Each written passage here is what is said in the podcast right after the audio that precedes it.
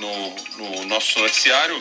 E claro, foi a participação do presidente Jair Bolsonaro na Assembleia Geral da ONU, o primeiro a discursar, como vem ocorrendo sempre, como ocorre sempre na ONU. E aí o presidente usou dados distorcidos para exaltar a política ambiental e o desempenho da economia brasileira durante o seu governo. Defendeu a adoção do tratamento precoce contra a Covid, que é de ineficácia cientificamente comprovada.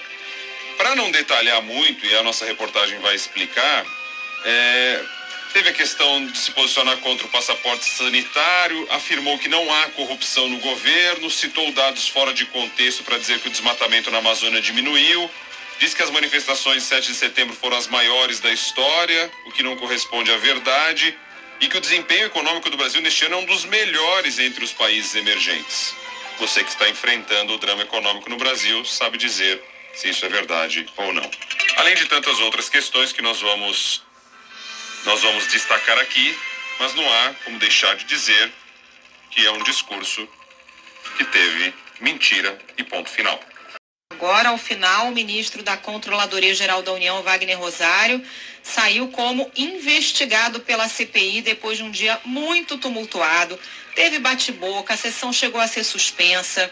É, tudo porque o ministro Wagner Rosário chamou a senadora Simone Tebet de descontrolada. Começou um bate-boca com outros senadores, ele foi chamado de moleque, uma confusão.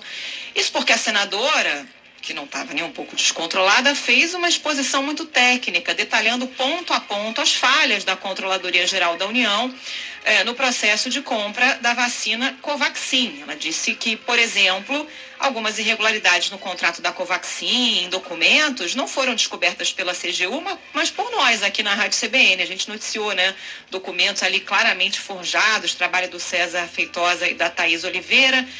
E aí, o ministro Wagner Rosário, que vinha sendo inquirido de maneira muito veemente por vários senadores homens, como o relator Renan Calheiros, o senador Randolfo Rodrigues, que não tinha chamado ninguém de descontrolado, reagiu, recomendou que a senadora lesse tudo de novo, porque tinha falado uma série de inverdades e disse que a senadora estava completamente é, descontrolada. E aí foi essa confusão, sessão suspensa, a senadora Omar Aziz, Otto Alencar, todo mundo muito é, indignado. O ministro da CGU sustentou durante o depoimento que só teve acesso a dados sobre a investigação da Precisa em julho de 2021, mas o senador Randolfo Rodrigues mostrou documentos que estavam na CGU desde outubro. O ministro Wagner do Rosário é, negou prevaricação mas agora é investigado pela CPI, Bocardi. Pedidos por um discurso mais sóbrio, o presidente Jair Bolsonaro não baixou o tom e repetiu na Assembleia Geral da ONU um discurso direcionado a apoiadores. O presidente saiu em defesa do tratamento precoce e disse não entender por que alguns países se manifestaram contra o uso de medicamentos. Vários estudos comprovaram que remédios como a cloroquina são ineficazes contra a Covid-19. Bolsonaro atacou e disse que a ciência vai responsabilizar a todos.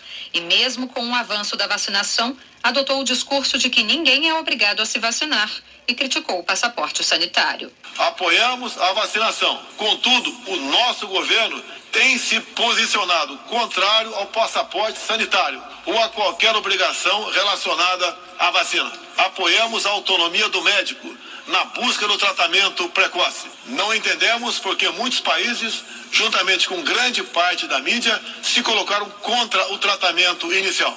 A história e a ciência saberão responsabilizar a todos. O presidente exaltou o próprio governo ao dizer que não há casos concretos de corrupção, mas ignorou as investigações da CPI, inquéritos abertos no STF e até as acusações contra os filhos dele.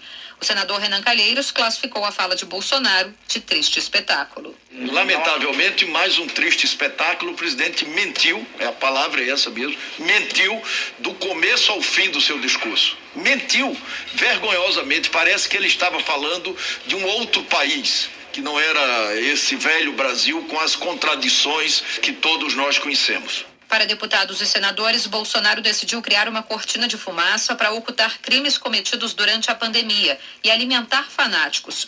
Bolsonaro também mentiu sobre os dados do meio ambiente. Disse que o desmatamento caiu em agosto que a política de preservação ambiental do Brasil é exemplo, mas não citou que o desmatamento atingiu números recordes ao longo de três anos de governo. Somente no bioma amazônico, 84% da floresta está intacta, abrigando a maior biodiversidade do planeta. E os resultados desta importante ação já começaram a aparecer.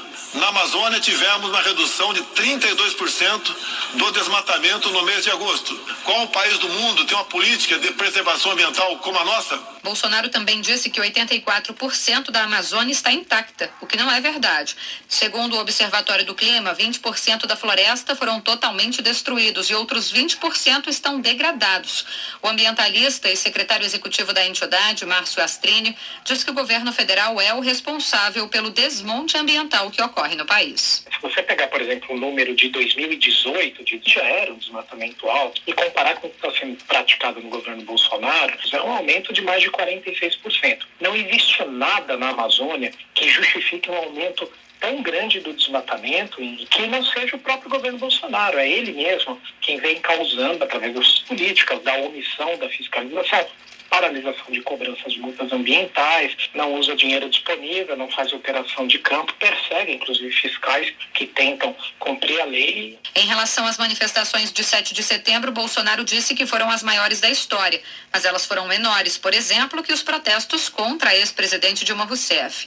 O mestre em História das Relações Internacionais e professor de Ciências Políticas do IBMEC, Ricardo Caiquiolo, diz que Bolsonaro insiste em criar inimigos imaginários e culpar ter terceiros por problemas do governo. Muito do que ele fala no discurso, realmente a gente não se verifica na prática, né? Por exemplo, ele fala da questão da, do respeito à Constituição. E a gente pode se lembrar, há poucos dias, ele mesmo é, declarou que não iria respeitar uma decisão contrária de vindo do, do STF, né? Ele parte para uma, uma retórica em que ele nega muitas vezes a realidade, né? Então ele se utilizou de, de uma narrativa que é frequente por parte dele, de identificar inimigos imaginários e de muitas vezes jogar a culpa de, de alguns problemas brasileiros no colo de outros de terceiros, né? E tentar vender o Brasil um Brasil que não existe, principalmente em relação ao meio ambiente. Jair Bolsonaro ignorou a crise hídrica, disse que o país estava à beira do socialismo quando assumiu, criticou a imprensa e culpou governadores pela alta da inflação. De Brasília, Gabriela Echenique. É isso aí, essa história também, né, entre tantos pontos, é, é a questão dos 800 dólares, né, isso daí é para é quase que um tapa na cara de quem sofreu para conseguir receber algum auxílio durante essa pandemia, né? Que conta é essa? Que conta é essa? Mas é um negócio tão infantil, porque qualquer um sabe que não foi esse valor. 800 dólares por pessoa, quanto era o auxílio emergencial?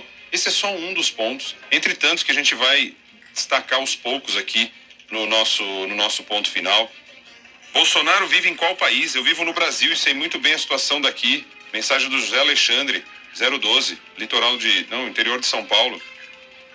E tantas outras mensagens que eu não estou dando conta. Agradeço a participação de vocês. E tá difícil de encontrar uma que defenda. Usar as palavras na ONU para agradar apoiadores e esquecer do povo que sofre sem saber como será o caminho daqui para frente foi lamentável. Zoro, de São Paulo. Bolsonaro retratou na ONU o mundo de Alice no País das Maravilhas. Roberto, do interior de São Paulo.